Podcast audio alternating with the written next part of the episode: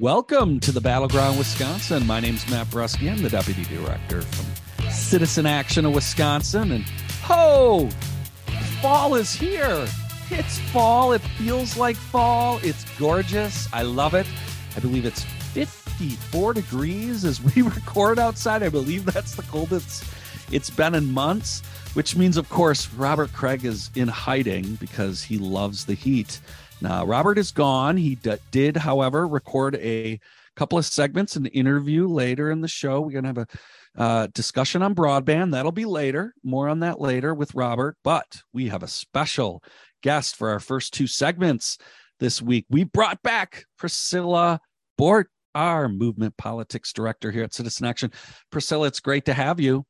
Thanks. I'm excited to be back again. Well, Priscilla, it's great to have you it was awesome last time. And you know quite frankly i think you're you're so good. Maybe we should just dump robert. Yep. I'm i'm that is my new proposal. This is the wow. no okay okay. No we're just gonna probably have to figure out we're gonna have to add you permanently. Uh, we'll talk more about that later. Uh, you're like the frog. I'm the proverbial frog in the boiling pot of water. Priscilla bort it's great to have you thanks. I'm I'm excited. I'm happy to be back. Happy to accept a, a full time podcast position as well. so Priscilla, we have we only get two segments, but um, a lot to talk about, and I wanted to dive right into the election since you are a movement politics director, and we're we're so knee deep in election season. What we what I want to talk to you about is the absolute trash that is all over not only the television your digital spaces if you still like the radios if you go on youtube if you stream uh, you just can't have your mailbox it's everywhere. The election is everywhere and it's garbage. And in particular what i want to talk to you about is the race, uh, the Mandela Barnes Ron Johnson race, and the absolutely racist, horrendous ads that are being run and sent through all the different mediums against Mandela Barnes. Um, yesterday, uh, we record Thursday morning. SEIU, a number of other allies, uh, state legislators, you know, had a, an event to really call this out, and sh- shout out to them for for calling this. But wanted to get your thoughts. Um, you've seen a number of these ads. I mean, I it's I don't think it's debatable. These things are just straight up racist. Um, but uh, your thoughts, and, and in particular, if immediately, love to get your thoughts on like the are these seem to be effective. We talked last week about the Marquette poll. Um, and just get your thoughts on the state of play right now in this race. Yeah. Um, I mean, we knew this was going to happen. We knew that whenever you have a prominent black person running for a statewide office, you know, Republicans are going to use that against them.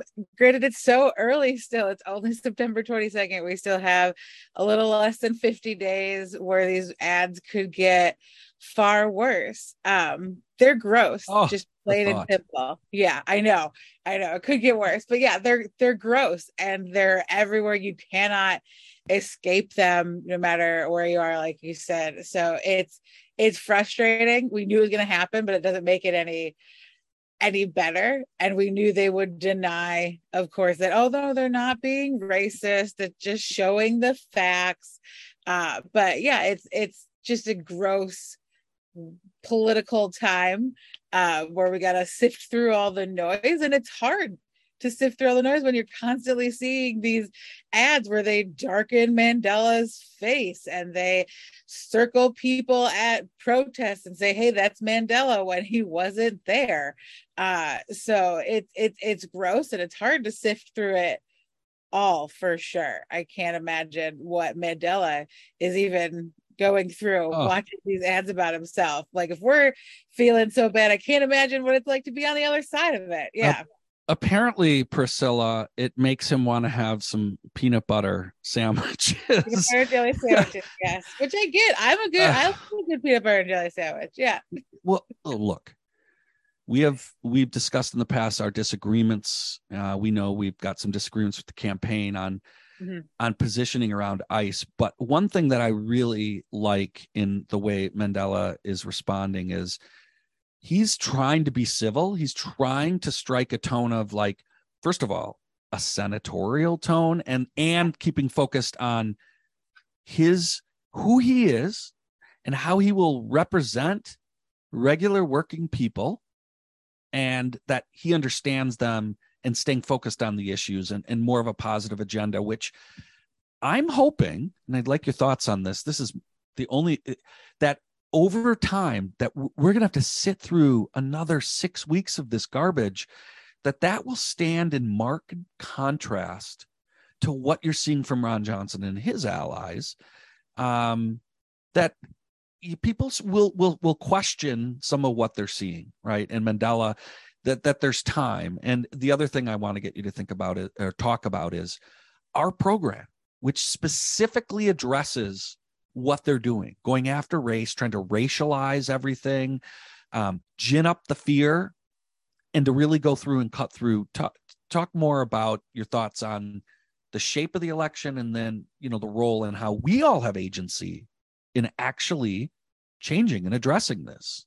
Yeah. Um, I absolutely agree that he's he's not going on the attack. Thankfully, he's presenting himself as a real person, which I think is the thing that's going to cut through all the noise, all the racism, everything in in this race. Um, and I so I've been doing phone banking every Wednesday. Um, and that's a lot of times what I'm hearing on the phones, and then our volunteers are hearing on the phones that Mandela is a real person, that they can get in contact with him, that he cares about communities, that Ron Johnson sits on his little lake in Oshkosh on his pontoon boat and just you know has his little mansion but mandela's in the community and he's talking to people and he's he's real. So that's working for mandela to not go negative to do whatever he can to ignore all the grossness and just be a real person a real senate candidate but also a real person. Like it's it's working um what what he's doing. I think it is. I, i'm hearing it working. Yeah. Well and, and and admittedly according to the spending and it's hard to track all of it he's being outspent two to one oh yeah. um, in these ads and so he has this difficult position of understanding that there's no way he's going to be able to go toe to toe and it's hard to go toe to toe with sleaze and garbage um, when you're trying to define yourself as you said as a human who actually cares about the same things and re- you can relate to. You mentioned you you've been on the phones. I've been on the doors myself and i i concur. Um, I've heard similar things, uh, and it's. I'll just say, as someone who's going out, it's it's great to have someone like Mandela to be able to talk about and say, "Hey, look, no, no, no, I, I actually know this person. This is someone who used to register voters in churches, and you know we've known for a long time, and it helps cut through, and it helps also to be able just to talk to folks one on one at their door, um, or through the phones, um, and we want to encourage people who are listening to do one of two things today when you're listening to this. I need you to either go donate to us and our program that has a paid component where we have people on the phones every day unpacking the racist crap that they're hearing.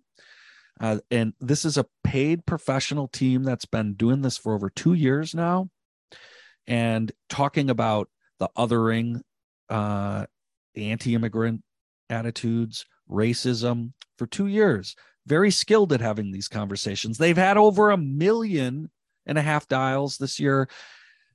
So, fully professional team, but we need to expand it and grow, and we need resources for that. Please click the donate button, go donate, or, and what I really want to challenge you to do is come and volunteer. We have volunteer opportunities throughout the state Priscilla's been working tirelessly, helping get scripts together, working with our organizers and our whole organizing team in the uh, in the Eau Claire area, in Wausau, uh, in in Green Bay, in Milwaukee, to go out and talk talk to voters. Priscilla, talk more about this because, like, to me, this is everything, and this is what people need. Get off Facebook for a little while, three hours a week at least, if not more, five and Yeah. talk to people. Yeah.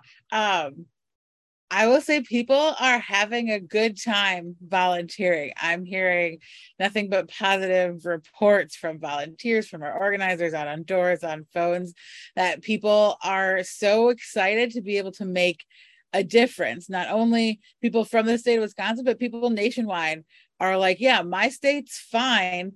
I don't need to worry about my state, my Senate seat. So I'm going to call into a state where this could be the 51st vote. So, like, yeah, let's get people to turn up. People are fired up. People are ready to do what they can for Mandela, for everybody else that's running in the state. They want to be able to make a difference. So the next six years are not like our last six years in the state. So people are fired up. They're ready to go. Uh, and we're happy to have more people join us all the time. Uh, remind folks Wednesday nights for phone calls. Wednesday nights phone calls from 5 to 7.30 uh, and then Saturdays at 10 slash 11 depending on your region. And the again Saturday we're we're doing doors. I had the privilege of going up to Eau Claire and helping uh, our folks up in Eau Claire kick off their canvass last weekend, and we were out in some of the suburban Eau Claire areas, uh, talking to voters about Mandela and also about our endorsed uh, candidate Jeff Smith and Allison Page. Uh, and I'll remind folks, we are talking about those state legislative races on the doors too. And I can attest that there's a lack of information about a number of the state legislative candidates, uh, and we in, and we provide an important role in having those conversations too when you go do the doors. Folks, we got to take our first break. Welcome back to the Battleground Wisconsin. We're Citizen Action. You can find us at citizenactionwi.org. Folks, Priscilla Bort is with me. We're talking about our important field work, how critical it is. We talked about it last week. The Marquette poll talked about the independent voters and how they swung because of a lot of the garbage ads. Um, we're talking to them both with our paid and our volunteer program. Absolutely critical you get out. So, again, check those links. But, Priscilla, I wanted to switch topics and get your thoughts on a horrendous idea from my perspective. Uh, Tim Michels. It seems like Tim Michels this week wanted to get into the game of how cruel can we be? How tough on crime? Like, I want to get into this shit show that's going on in the Senate race. Uh, and he suggests he wants to end parole, even if it, even if it's illegal in certain cases for him to do it. If currently state law says you can't, he still wants to end parole. Your thoughts? Yeah, I mean, anytime you're like, oh, horrendous, to Michael's like, yeah, that makes a lot of sense matter what he's doing. But yeah, it just seemed like he wanted to get his name out there, make sure everybody was remembering that he was running, uh, not let the Mandela and Johnson take over all the airwaves. Uh, so he just kind of tried to pick one of the more I love the word radical because both sides are using it now against each other. Uh, but yeah, I just keep thinking he's just trying to find bits and pieces of how gross and racist and all of the things that he can he can be. And it's so i think the thing that the word that comes to mind is unnecessary. Like i don't understand the reason behind it. Like yeah. Well, and this is a guy who just last week was in front of our office across the street at a Milwaukee police shop demagoguing about crime in Milwaukee and you know doing stuff with the police union. So uh, look his campaign he he's very authoritarian in his orientation and scary right? This is a let's remember folks this is a trump back multimillionaire um who's going around saying really authoritarian type things. And and this ending parole in spite of what the law is right when you hear that that should that should scare you where someone just thinks like their brilliant idea uh should supplant all existing law you know on uh, as it relates to parole in our criminal justice system. It's absurd and scary uh and it's definitely what's at stake. Um priscilla speaking of criminal justice, um, we have to talk about news that broke this week in a very important state Senate race. Jeff Smith, he's the current state senator in the 31st Senate District in Western Wisconsin, uh, the Eau Claire area, and then all the way to the Mississippi. It's a very, very large district. Uh, it is a district now that is um, leaning Republican. It is um, an area that's very challenging. Um, but Jeff is up for reelection, and news broke this week about his opponent, Dave Estenson. Um, can you provide us a little bit more information? Because it's it's this is a trend, right? This is a trend we're seeing in this sort of MAGA misogynistic uh, a party. But uh, Dave Estenson should not be allowed to be elected. Priscilla, some more give give our listeners the deeds. Yeah. Um, this week, the DOJ uh, and DCI released uh, just detailed and shocking report of sexual misconduct and abuse of power while Estenson was a cop in two different cities. Uh, and it is a it's just a terrible laundry list of of things if you haven't read it definitely give yourself a little warning when you read it but it, it is a trend like you said um, i mean i think 2016 really opened the door when all of those uh, quote locker room videos and and recordings of Trump came out and people were like, "Oh, it's fine." Um, and and we're seeing this trend. It's happening not just in this state senate seat, not just in Wisconsin, but all over. People who have abused their power running for office and just are like, yeah, that, that's fine. It was in the past. It doesn't matter anymore. But it's just it's it's shocking and terrible that he's still just he's not going to drop out. He's just in the race and he's just moving on. Yeah. So, look, this is as you mentioned, Priscilla. This is a trend we've been seeing in this sort of MAGA Republican Party. Uh, and it's completely unacceptable. Uh, folks, please take a look at it. We've had this issue with Democratic state legislators, and we have spoken out clearly and firmly against it. We have supported primarying of Democratic state legislators when they have issues clearly around sexual harassment, uh, which is all over this issue. And we've had this with Trigg, uh, who's currently in the legislature around this. Now, these folks should not be in office.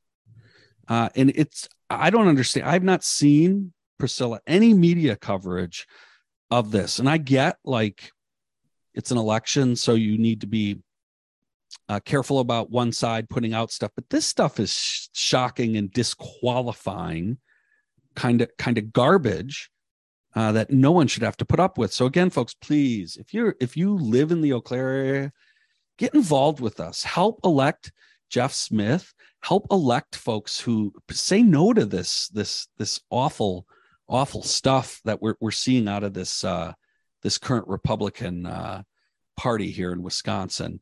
Uh, Priscilla, also um, last night, I want to get your thoughts on this. Um, the U.S. House voted in bipartisan. There were nine Republicans uh, for a bill to to try and stop from happening again what happened in the 2020 election in the January 6th insurrection. Uh, all four of our Republicans voted against it.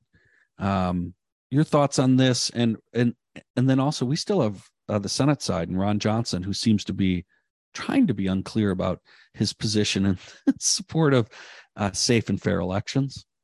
Yeah, he's been nice and vague on on that issue.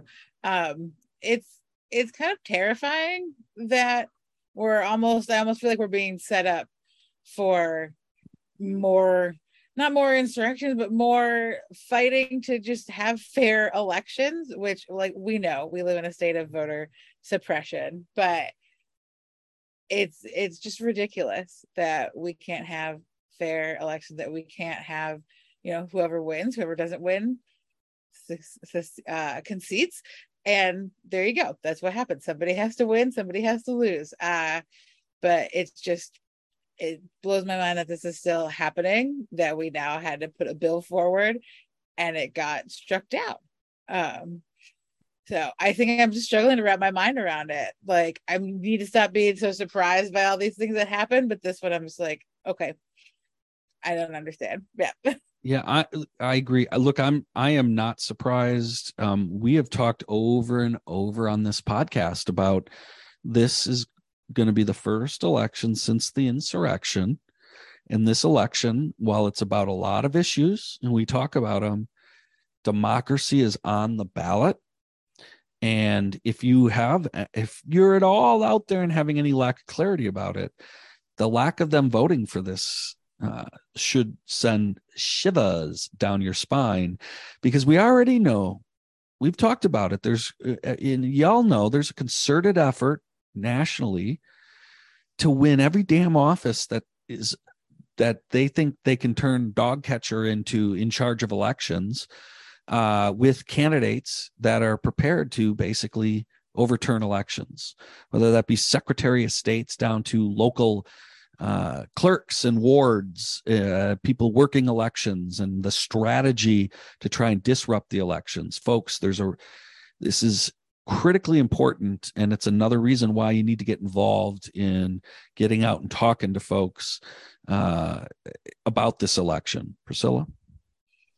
It is. This is the only way what we're gonna get through november is on the ground and in talking to people in clearing up confusion, in clearing up all of the everything that's out there in the media by having those conversations is how we can try and win these win these seats and make sure we get people in power who protect elections no matter the outcome of the election that our elections are protected that our right to vote is not just stripped away and taken away and harder for us to access so these conversations are the things that are going to do it for us. Democracy, folks, it is a participatory sport. We need you to get involved. Folks, uh, we got to go to a break. On the back end, Robert's going to have a great interview with Henry Redman talking about broadband here in Wisconsin and the challenges of getting uh, folks actually access to broadband. You're listening to the Battleground Wisconsin, where citizen action So, welcome back to Battleground Wisconsin. This is Robert Craig, Executive Director of Citizen Action of Wisconsin. I'm going to do an interview with a, a, journalist, a young journalist we've wanted to talk to for a while. We were big fans of the Wisconsin Examiner, and Henry Redman is a is a reporter there, and he has been doing very good work on democracy, the democracy beat, uh, uh, for quite some time now uh, but also wrote about something we've wanted to dig into deeper on Battleground Wisconsin for a while. That is the whole broadband discussion. So, uh, Henry, thank you very much for joining us and your first time on Battleground Wisconsin. Yeah, thanks for having me. So, we started in earnest doing explicitly rural organizing because we think it's critical uh, to building uh, a, grassroots base in Wisconsin influencing policy to do that. It's a state that's 30% rural population. Uh, uh, about four or five years ago, and so I've become, I didn't come in as an expert in broadband, but I've been tracking it and thinking about how we might relate to it, even though healthcare and climate are our two top issues. And I've just been struck about how it's always politicians of both parties always promise broadband, and it doesn't seem to happen and there's all sorts of corporate actors the telecommunications firms that claim to be there but then they don't they don't cover and don't cover these areas uh, the, the hard to reach areas. And it is fascinating the national numbers the milwaukee journal sentinel did a good kind of expose on broadband at the beginning of this year. We've spent $40 billion in the united states over the 10 last 10 years to provide broadband and, and we are still denying it it depends what estimate you want to look at. It could be over 100 million people, right? Uh, based on what numbers you want to look at. And in Wisconsin, I think your number in, in the article, recent article you did, uh, Henry, was uh, 1.4 billion since 2014 just in Wisconsin. And yet we know that we do not have universal broadband. The difference between this and say how we did U.S. Postal Services, we didn't pay private companies to provide postal service through grants. That we we said there'll never be universal free postage at the same level unless the public does it. So we created a public postal service under Ben Franklin as the first uh, postal ge- uh, postmaster general. Uh, I want to get your take on first. It really does seem like a lot of money is spent and not nearly the progress you would think has been made. And it really does seem like trying to have contracts with telecom companies that still have an incentive to cover that much the most profitable, which is more populous areas, uh, and not hold them accountable is part of the issue.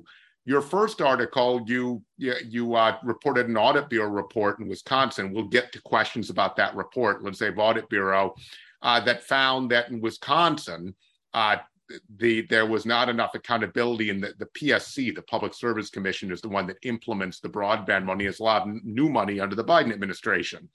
So I want to get your take on broadly on the broadband issue, but then specifically what the controversy now is around the the current money that's moving for broadband in Wisconsin. Largely now in Wisconsin, with some exceptions, the places without adequate broadband access are the most remote parts of the state, which is also the hardest part of the state to build out this infrastructure. If you're in northern Wisconsin, in the woods, that means you gotta deal with the amount of trees that are up there and less access through roads and things like that. So it gets more expensive and that definitely plays a role. There are every year when the PSC puts their the grant applications out, tons of counties and municipalities apply. There's still definitely a need. I I don't have a specific answer for you on exactly what the roadblocks are and why it's taken so long like you said 1.4 billion since 2014 and most of that in the last 4 years cuz it definitely ramped up since the beginning of the Evers administration. And so the counties have to apply. This is not like the new deal where you send out the, uh, civilian conservation corps to build the dam right? This is like you get to apply and then we have vendors and then we hold them accountable theoretically to a contract.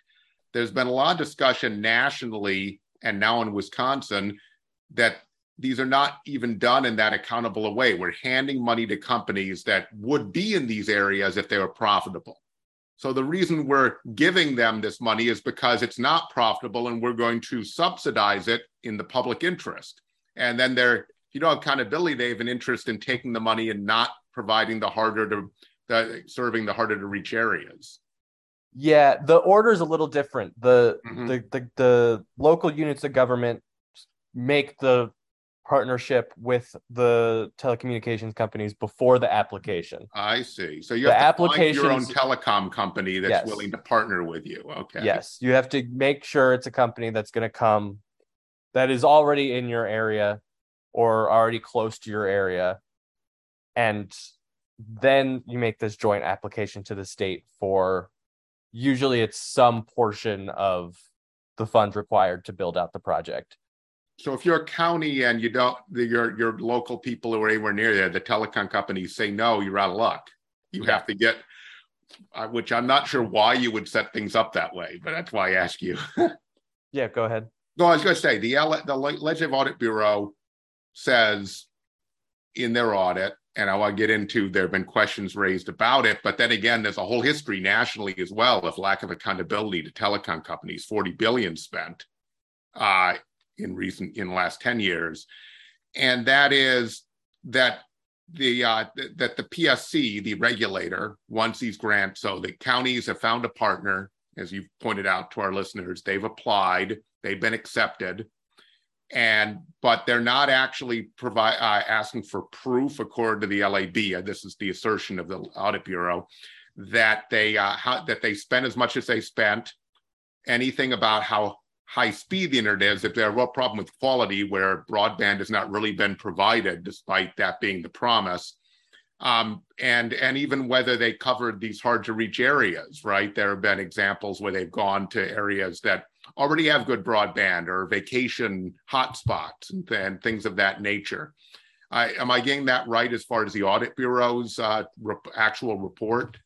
Yeah, that's a good summary. I mean, it's essentially the audit bureau said that there's not enough oversight and transparency in the disbursement of the federal money for broadband expansion um, because the bureau did not look at the state but like the programs through the state budget. Um, and the bureau basically concluded that there weren't enough written policies for tracking the funds or making sure that what the provider said was being built gets built. So to me, because we can't all of us investigate everything we come across, what we choose to think is probably true.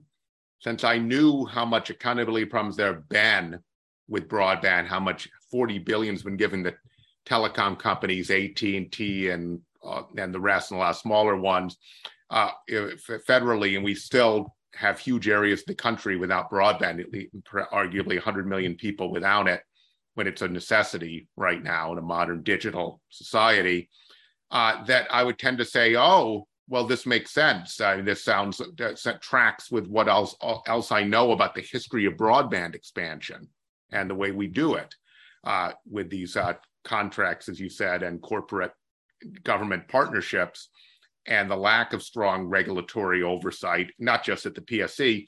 But interestingly, I, I was surprised. This is your second article. You did a story that said uh, that the headline is PSC chair, that's the Public Service Commission, says State Audit Bureau being used as political fodder um, due to report conclusions. So that's pretty strong from the chair of PSC. That's not a some concerns with methodology kind of statement, right? You're exactly right. It is it is a strong refutation of the audit bureau's conclusions. They absolutely disagree with the report's findings that they don't track how this money goes. The chair, Rebecca Valcq, told me that the staff in the broadband office fights tooth and nail with the the providers to track every penny. And so they don't really understand how the audit bureau came to these conclusions and themselves think that they were sort of sent on this chase by the Republicans in charge of the Joint Legislative Audit Committee um, to f- come back with this exact conclusion because the Republicans want to control that federal money.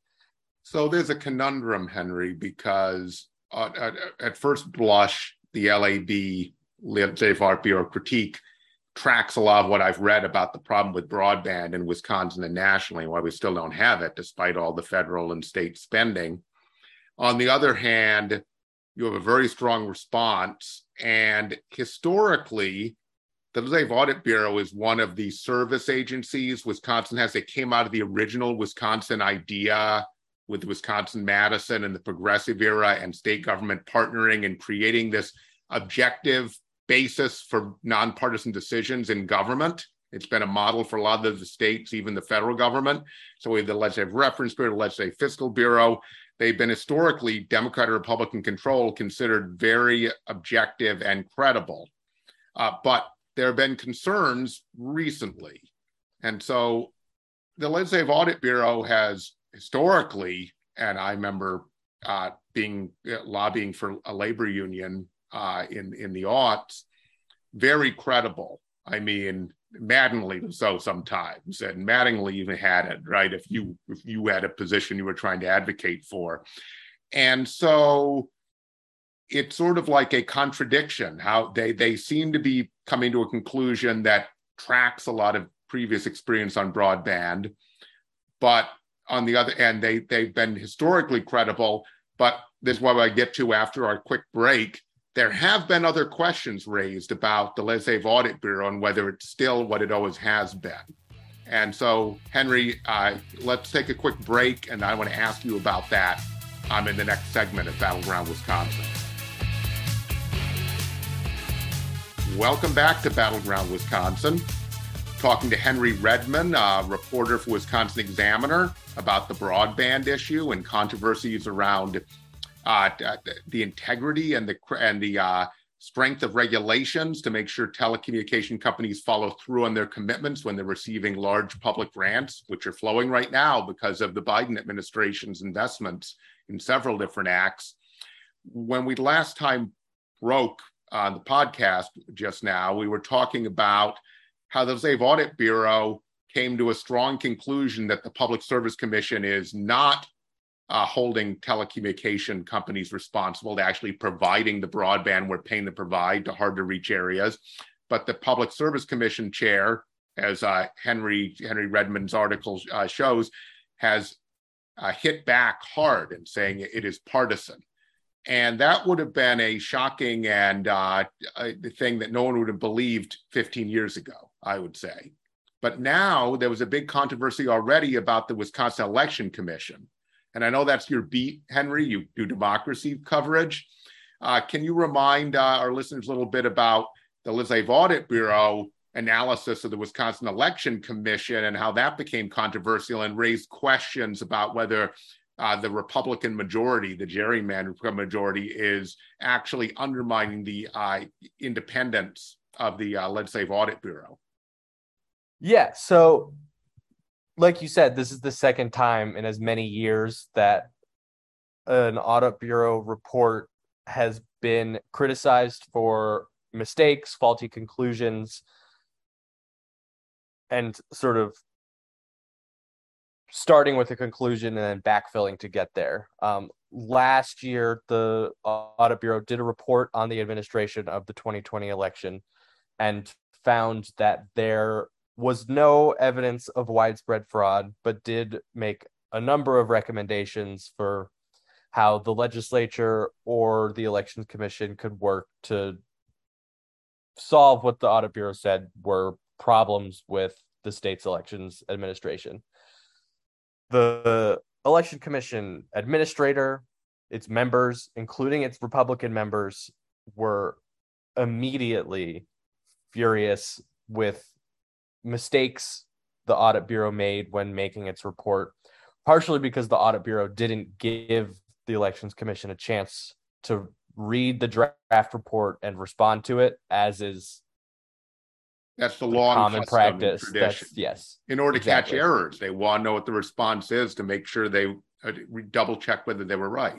Exactly. And I mean, Dean Knudson, who at the time was on the Elections Commission, former Republican legislature, called it sloppy work, an egregious example of inaccuracy.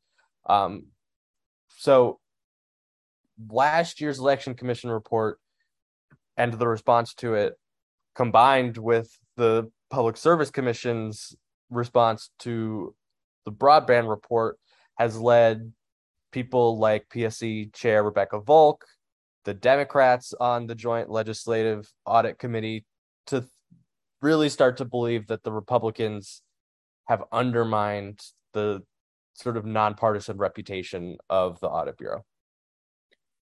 So what do you do with this? There, the there there really is a lot of pro- we don't have broadband. We spent 40 billion nationally, 1.4 billion in Wisconsin. Telecom companies don't have an incentive if they're not held accountable because the reason they're not in hard to serve areas is they're not profitable right? The only way you could do it if you're giving them public money is to make sure they do it. Um, but then you have credible, because of previous what happened with the Wisconsin Election Commission, concerns that are long over 100 now 100 year tradition of nonpartisan service agencies being undermined by this by the Republican supermajority in the legislature, one that is uh, mandated by maps, not by voters. And so how do you sort this out? Because I, I I'm both unwilling to give the PSC a pass because I'm really concerned about how broadband is being done and our rural members our rural organizing cannot fathom why we don't already have universal broadband and what the heck is going on, right? And have story after story about how terrible what it's like in the areas that still don't have it. Um, but how, how do you sort this out? Um, and I know you have to be careful because you'll report new information. You don't know everything, but I'm kind of asking you for your gut opinion based on what you know now, knowing you'll report new twists and turns in this story, and maybe yourself will all learn new things through that journalistic process. But what, what's your gut on this? I've spent time at previous jobs reporting on very local levels of the broadband grant program and at this job reporting it from the statewide lens. And my gut says that every year more and more cables are being laid and more and more people are being connected. And it is genuinely a difficult logistical problem to connect a big state with lots of remote areas such as Wisconsin. But that doesn't mean that no part of the government's role in this or the provider's role in this is or every part is perfect. Um, you know, it's millions of dollars coming into the state through COVID relief bills, the infrastructure bill passed last year, and millions more dollars in the every biennial state budget. So, you know, it's obviously worth tracking and making sure that the projects that they say are going to be built get built and that those projects are helping the right people and making sure that they're connecting people. Um, and so I, that's a sort of long-winded way to say, you know, probably a little bit of both. So maybe power worded report for partisan reasons, but not there is some smoke there. One would think, and we shouldn't just give the uh, broadband program a clean bill of health, because if we, even if we believe that the the legislative audit bureau may have been uh, you know, may have also had some partisan leaning on them. The staff, not the staff. We're talking about the impact of the employers of the staff, right? The, the, the legislators. Yes, and I'm never gonna say my reporter brain is never gonna let me see a multi-million dollar government program and think it's not worth looking at with a you know serious skepticism. I mean, I would say all of this experience is reason we should do something more like the post office and have fully public broadband and uh, not work through these giant telecom giants. But that and we'd love to organize around that. We'll see if we uh, if we can build that as a demand. But uh, let me ask when we still have you for a couple of minutes, Henry, because your main beat has been democracy beat. Let me ask you generally, what's it been like covering that beat because there's there all the weird twists and turns we've had since 2020 and then the Gableman investigation and the drama at, at the Wisconsin Election Commission. I'm, I'm, missing, you know, the attempt to decertify the election, the pressure on Speaker Vos. What's that like as a young journalist covering that beat? I mean, it it never seems to end. I, it's you know, it's obviously important. I, you know, am glad to have the beat and am also glad that at the examiner I get to sometimes take a break from it and write about the environment or things like that and not get so caught up in the never ending calls for the overturning of the 2020 presidential election. So what you know, since you're covering a lot of strands, and you know, one way to think of journalism is it's like an uncompleted book. It's like there's going to be the next story, the next development, the next development, uh, real time history. Uh, are there any things you would tell us to track on the on democracy, and uh, you know, from a progressive standpoint, what we consider a threat to democracy? that isn't getting enough attention that you think is a developing story that you're looking out for as as this unfolds not only this year but in the next couple of years because 2024 is going to be is sort of a big stress point obviously for for our whole system i think it's always important to look out for how changes to election laws are affecting especially vulnerable voters um, people with disabilities. There was, you know, the recent lawsuit over their ability to get assistance casting ballots. Um, Republicans have put a lot of attention into how the state's voter rolls are maintained. And there's Yeah, what do you You know. make of that one? ERIC is a national repository that a lot of states, a number of states are part of, and it allows us to catch people who move, right? And you, the data tracks. What what could there be critique of that? It seems like it improves election integrity on face, uh, Henry. What what's the critique? the critique is that somehow it's illegal and connected to George Soros and these webs that they've drawn between all of these disparate groups. I don't know how you, the state would be able to end its relationship with ERIC and continue to track people who move to or die in other states without having to greatly expand the number of staff at the elections commission because that's a massive amount of work required to do all that data tracking. to me, the only way this makes logical sense that, and then the whole idea that somehow liberal foundations or billionaires funding basic uh, kind of structures that allow people more easily to vote, right? Increasing capacity of local government is if you actually think more people voting is a problem. In other words, that's the scandal that they prefer it be made harder for these folks to vote because that would benefit them politically. I don't see any other connective tissue in that. And a lot of their base may well already agree with that. It's sort of a, it's the unexpressed premise here that we don't want certain folks voting. Yeah, and you know, they say it's not. They say that it's just about following the rules. I don't know how ERIC doesn't help you follow the rules, but I'm, you know, still watching it. It's my job to keep watching it.